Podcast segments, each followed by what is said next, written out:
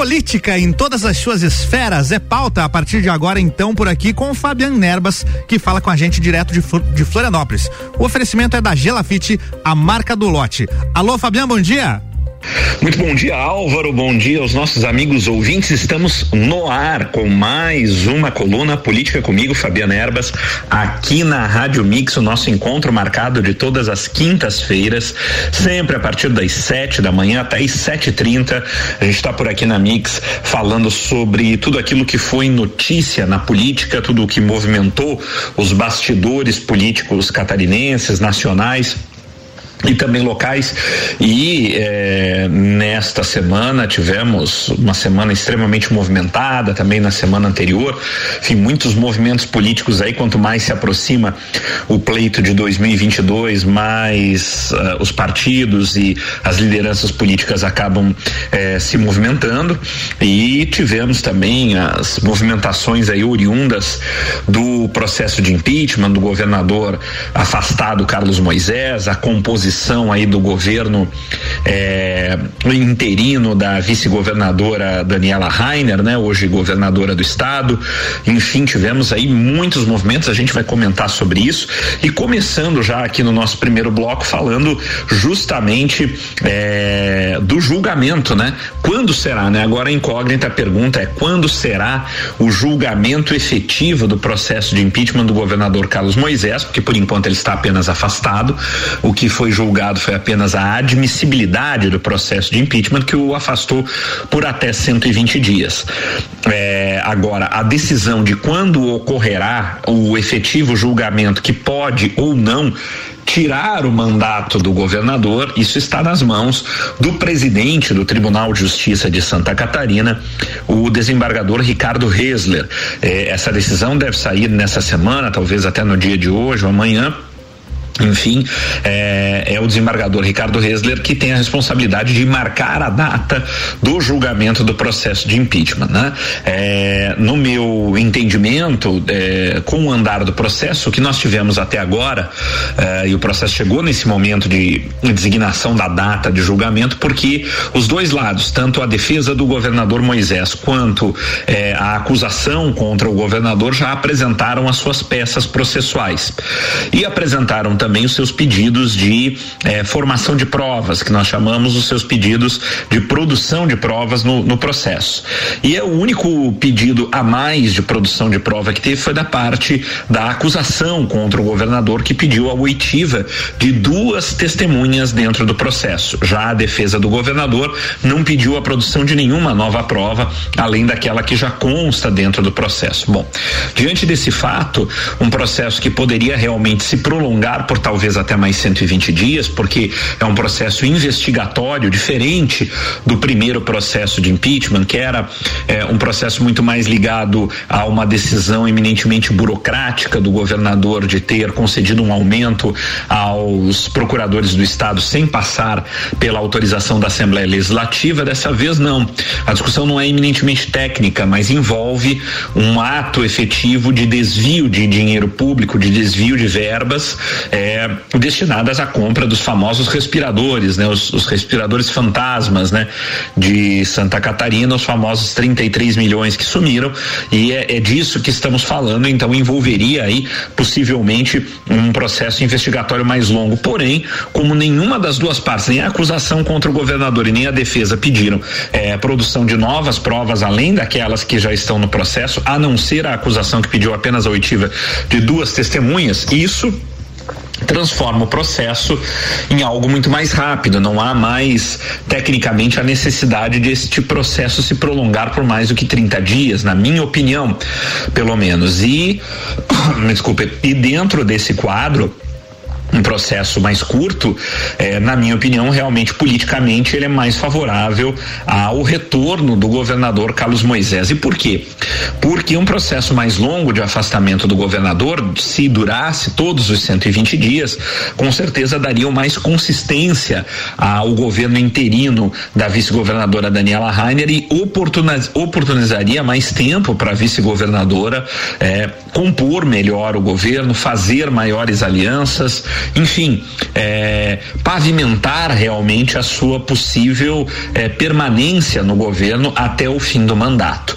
Com um processo mais reduzido, mais rápido, menos tempo sobra para a vice-governadora realmente se articular dentro do, do governo e produzir maiores alianças tendentes à a, a sua permanência no governo. Então eu vejo que essa questão é, de que uh, ambas as partes não pediram maiores produções de provas, a não ser a oitiva de duas testemunhas, isso vem a, muito a calhar para é, o governador afastado, Carlos Moisés, e quanto mais rápido se der o seu julgamento, menos articulação é, a vice-governadora terá, né? Lembrando, né? Lembrando que é, o afastamento é apenas por 120 dias e lembrando ainda que a vice-governadora tenta, né, de todas as formas a articulação aí, especialmente com a proximidade que já se já se colocou da vice-governadora Daniela, atual atual governadora eh, interina,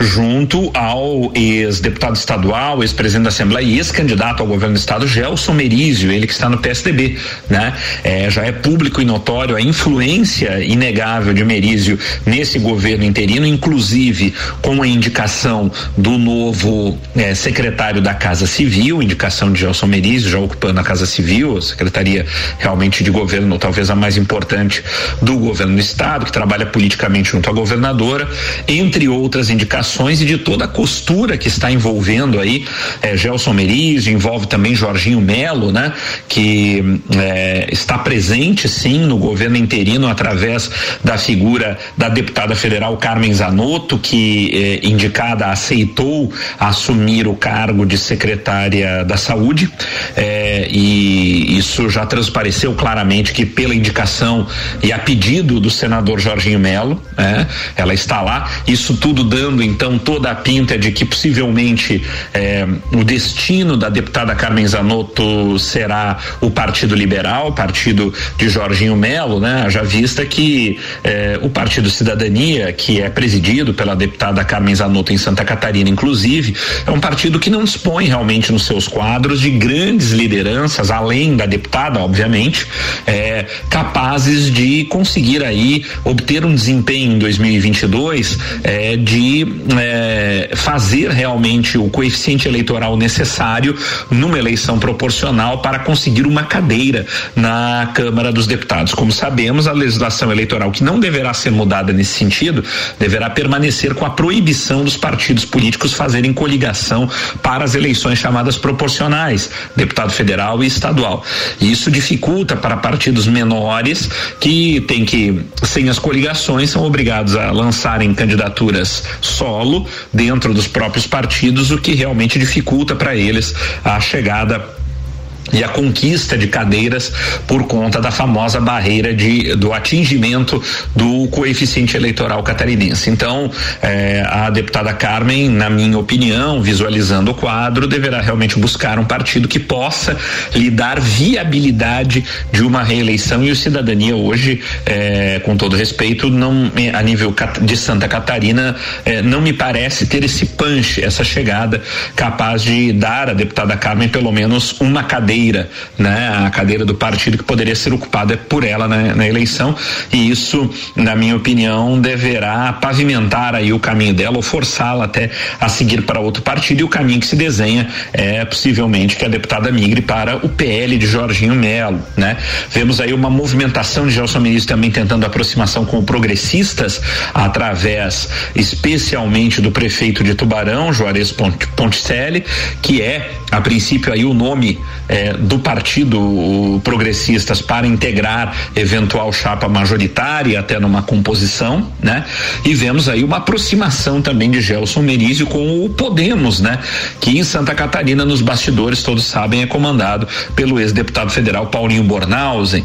Então essa movimentação é realmente bastante evidente, muito clara é, de Gelson Merizio nos bastidores visando 2022 acabou também forçando aí aí outros partidos a se movimentar, como é o caso do MDB e do PSD aí, que se movimentaram ao longo dessa semana. Isso vai ser assunto para nós, o nosso segundo bloco, né? O movimento político dos demais partidos frente a essa eh, movimentação de forma eh, clara e, e realmente eh, forte do ex-deputado estadual Gelson Meriz, que hoje está no PSDB, realmente tentando aglutinar forças aí em torno de si e influenciar, inclusive, diretamente o governo da governadora interina Daniela Rainer, né? E a pergunta agora que fica no ar, né? É, primeiro, né? E está na mão do desembargador Ricardo Reis, como dissemos. É diante de todo esse quadro, primeiro, quando será marcada a data do julgamento final do processo de impeachment de Carlos Moisés? Mais cedo, mais tarde, como falamos, na minha opinião, quanto antes eh, for marcado, melhor para Moisés, porque menos tempo de articulação Daniela Rainer tem. Quanto mais para frente, quanto mais alongado o período de afastamento, melhor para Daniela Rainer, que conseguirá eh, se movimentar mais mais e com mais tempo pavimentar eventualmente a sua permanência no governo do estado. Vamos assistir aí ver, na minha opinião, enquanto advogado, diante do quadro das provas que as partes aí pediram para produzir nesse processo de impeachment, não há muita é, muito espaço para um, um processo muito longo, né? Na verdade, tudo indica que não há justificativa para mais do que 30 dias de duração desse processo de, de impeachment, tendo em vista que a única prova a ser produzida mais do que aquela que já Constituição dos Autos são apenas a oitiva de duas testemunhas, algo extremamente rápido e corriqueiro. Eu vejo é, mais uma vez um processo durando no máximo 30 dias e uma chance efetivamente maior do governador Carlos Moisés retornar ao cargo como aconteceu no primeiro processo. Vamos aguardar para ver o que acontece. Bem, meus amigos, estamos chegando ao final do nosso primeiro bloco da nossa coluna política comigo, Fabiana Erbas, aqui na Mix.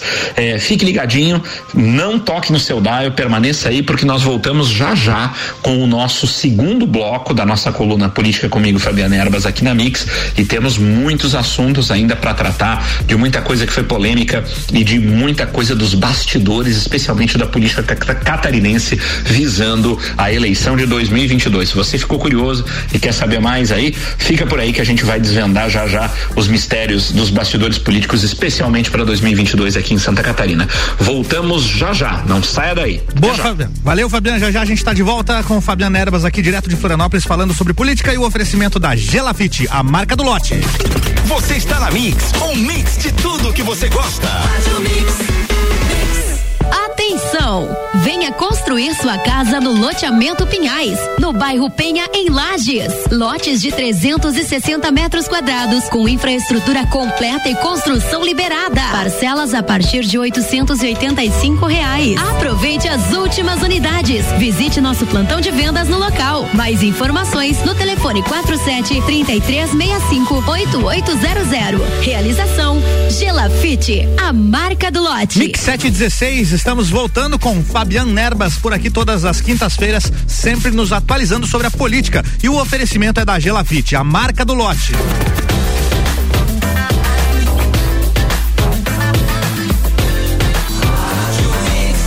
O melhor mix do Brasil. Fabian Erbas, bloco 2, é contigo, meu irmão. Vamos lá. Olá, Álvaro. Olá, amigos ouvintes. Estamos de volta com o segundo bloco da nossa coluna Política comigo, Fabiana Erbas, aqui na Rádio Mix, o nosso encontro marcado de todas as quintas-feiras, das 7 horas da manhã e 7h30. A gente está aqui na Mix falando sobre política, sobre tudo que foi notícia, polêmica e aquilo que aconteceu também nos bastidores da política catarinense, política nacional e local. É, no primeiro bloco, meus amigos, tratamos aí efetivamente do julgamento do governador afastado Carlos Moisés, da permanência ou não eh, da vice-governadora Daniela Rainer no cargo, quando que teremos aí uma definição da data do julgamento, né? E colocamos a nossa opinião aí de que quanto mais rápido se der o julgamento, maior a probabilidade do governador Moisés retornar ao cargo. Quanto mais longo, né? Quanto mais para frente ficar a data do julgamento, maior a chance da vice-governadora Daniela Rainer articular melhor o seu governo interino e poder conseguir apoio para permanecer no cargo. É, vamos ver a decisão sobre a marcação da data efetiva do julgamento está nas mãos do desembargador Ricardo Resler, presidente do Tribunal de Justiça. Isso deve acontecer ainda nessa semana, no mais tardar no início da próxima, porque eh, ambas as partes, tanto a defesa do governador quanto a acusação, apresentaram já as suas peças dentro do processo e já definiram que provas pretendem produzir, sendo que apenas a acusação pediu produção de prova testemunhal, ou seja, oitiva de duas testemunhas apenas. Isso transforma, simplifica muito o processo, deve diminuir a necessidade de duração, o que, na minha opinião, é favorável a Moisés. Quanto menor o, o tempo para decisão, maior a possibilidade de retorno dele ao, ao governo do estado. E na, enquanto advogado, observando aí o, o, as provas que as, uh, tanto a acusação quanto a defesa pretendem produzir, a defesa não pediu produção de nenhuma nova prova, eu vejo que realmente não há, princípio, motivação para que esse processo dure mais do que 30 dias, que foi o tempo do primeiro processo de impeachment, no que poderá aí realmente favorecer um possível retorno do governador Moisés. Vamos observar o que vai acontecer. Bom, é, nessa semana também, meus amigos, tivemos aí, como a gente disse aí, nós estamos vendo as forças políticas começando a se movimentar de forma mais clara, mais efetiva para o cenário eleitoral de 2022 aqui em Santa Catarina, uma movimentação grande e bastante é, e bastante é, realmente é, marcante, né? De forma não às escondidas, digamos assim, sem sem tergiversar, sem tentar realmente esconder a movimentação do, do do ex-deputado estadual Gelson Merizio, ele que agora está no PSDB, né? Eh, se movimentando aí fortemente no sentido de uma possível candidatura, seja ao governo do estado, seja ao Senado, da parte dele, tentando unir forças políticas, especialmente eh, tentando unir aí o PL de Jorginho Melo, unir o PSL, né? Hoje, um tanto quanto a Céfala, o partido do governador do estado, mas o governador parece que sempre está com um pé fora do partido, não é a grande liderança. Quem lidera realmente o partido é o deputado federal Fábio Chiochetti, que é de Jaraguá do Sul. Então, temos aí uma possibilidade eh, de esse partido estar também aí nessa composição do PSDB de Gelson Merizio. Também surgiu aí o, o Progressistas, né, o PP, Partido Espiridião Amin, eh, com uma presença aí e, e reuniões feitas entre Merizio e o, o prefeito de eh, Tubarão, Juarez Ponticelli, que é cotado para compor aí e ser o nome do, do, eh, do Progressistas numa eventual chapa majoritária de 2022. E também se falou aí muito da presença nessa, também nessa composição aí do partido Podemos, né? É, que aqui em Santa Catarina é comandado aí mesmo que, digamos assim, nos bastidores, né? Com uma eminência parda aí o, o ex-deputado federal Paulinho Bornhausen, né? Que realmente é quem dá as cartas no Podemos em Santa Catarina, que estaria também é, nesse radar de ação é, do PSDB de Gelson Merizio, né? Tivemos então nesse quadro a necessidade de outras lideranças começarem a se movimentar. Tivemos aí então a movimentação do MDB, né, ao longo dessa semana, o MDB abriu prévias, né? Fazia tempo que o MDB não fazia prévias, né? Que é aquela é, escolha é, do do pré-candidato, não do efetivo candidato, mas de um pré-candidato a governador numa majoritária feita através da oitiva aí dos vários diretórios municipais, né? É, são as chamadas prévias, né? E temos aí algumas forças aí dentro do MDB na disputa pelas prévias. Uh, um dos possíveis pré-candidatos é o atual presidente é, do MDB, o deputado federal Celso Maldaner, né?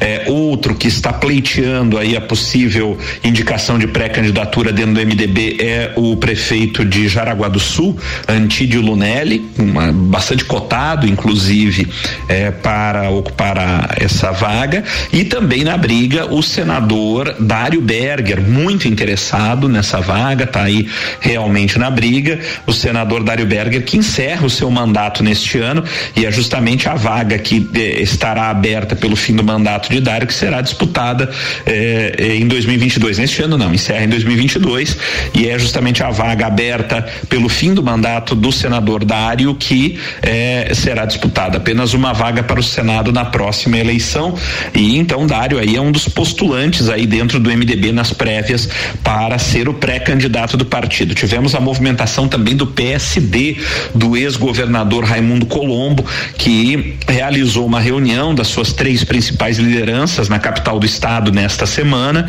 Estiveram reunidos aqui no Novo Hotel, na Beira Mar Norte, o governador, ex-governador Raimundo Colombo, o presidente do PSDB, presidente estadual, o deputado estadual Milton Robos e o ex-prefeito de Blumenau, Napoleão Bernardes, aí as três lideranças atualmente mais proeminentes dentro do PSD. E desta reunião, desta conversa, saiu pelo menos uma decisão efetiva, que é a de que o PSD terá candidato ao governo do estado ou seja, estará realmente no pleito com uma candidatura à majoritária, o que eh, não impede que o partido eventualmente faça alguma composição, mas a decisão agora é de que o partido buscará realmente estar presente com o candidato a governador. Obviamente que da reunião não saiu nenhum nome se o candidato será A, B ou C, mas eh, temos aí as três lideranças, obviamente que o ex-governador Raimundo Colombo é sempre eh, o mais lembrado eventualmente para compor, para estar realmente numa cabeça de chapa majoritária ou até numa eventual candidatura ao Senado, mas também Napoleão Bernardes, o ex-prefeito eh, de Blumenau, a liderança preeminente, ele foi candidato a vice-governador eh, na chapa que foi encabeçada eh, pelo MDB, né, na última na última eleição, a chapa que tinha Mauro Mariani como cabeça de chapa, que acabou em terceiro lugar, né? Não foi para o segundo turno, mas Napoleão Bernardes é sempre um nome muito lembrado, ele que tem, ele tem muito carisma, né? Realmente tem muito preparo, né? E foi prefeito ali por dois mandatos em Blumenau, né? Numa região extremamente populosa de Santa Catarina, Blumenau, que é aí o terceiro maior colégio eleitoral de Santa Catarina, atrás apenas de Joinville e Florianópolis, uma região ali com muitos votos, a região do Vale do Itajaí, realmente decisiva na eleição e o ex-prefeito Napoleão sempre lembrado. Então o PSD também se movimentou, se viu na necessidade de se movimentar diante da, eh, eh da movimentação efusiva, da movimentação quase que eh, patrolando, né, de Gelson Merizio, né, à frente do PSDB, uma movimentação realmente aberta, eh, tendente a 2022. Então isso fez com que os demais partidos também se obrigassem a fazer as suas movimentações de forma mais clara para o público em geral e não dar a demonstra, uma demonstração de fraqueza ou que estão por, por, por baixo do jogo. Isso foi o que fez o MDB, especialmente o PSD do ex-governador Raimundo Colombo nessa semana. Então, a gente vê que o jogo eleitoral realmente esquentou e um outro personagem entrou nessa história, eh, a reboque, aí, eh, que é o prefeito de o prefeito de Chapecó, João Rodrigues, ele que é do PSD, pelo menos ainda, né? Entrou no jogo político, ele que veio de, um, de uma prisão, né? Por um, um processo antigo, eh, de quando um, um, processo de improbidade administrativa, de quando ele foi prefeito de Pinhalzinho, né? Quando ocupou a prefeitura de Pinhalzinho interinamente por um determinado período no passado, ele conseguiu depois eh, eh dentro do Supremo Tribunal Federal afastar essa condenação, conseguiu então a sua candidatura candidatura à prefeitura de Chapecó, foi eleito, né? Ele ocupa pela terceira vez a prefeitura de Chapecó, sempre foi um nome proeminente, chegou a ser muito cogitado eventualmente para ser o candidato a governador do estado pelo PSD na eleição passada, né? Na eleição passada e não não chegou realmente nessa nessa condição de ser o candidato eh, por conta justamente do seu afastamento eh, respondendo a este processo de improbidade. Acabou então a vaga ficando com Gelson Merizio, que foi o segundo turno, mas acabou derrotado por Carlos Moisés.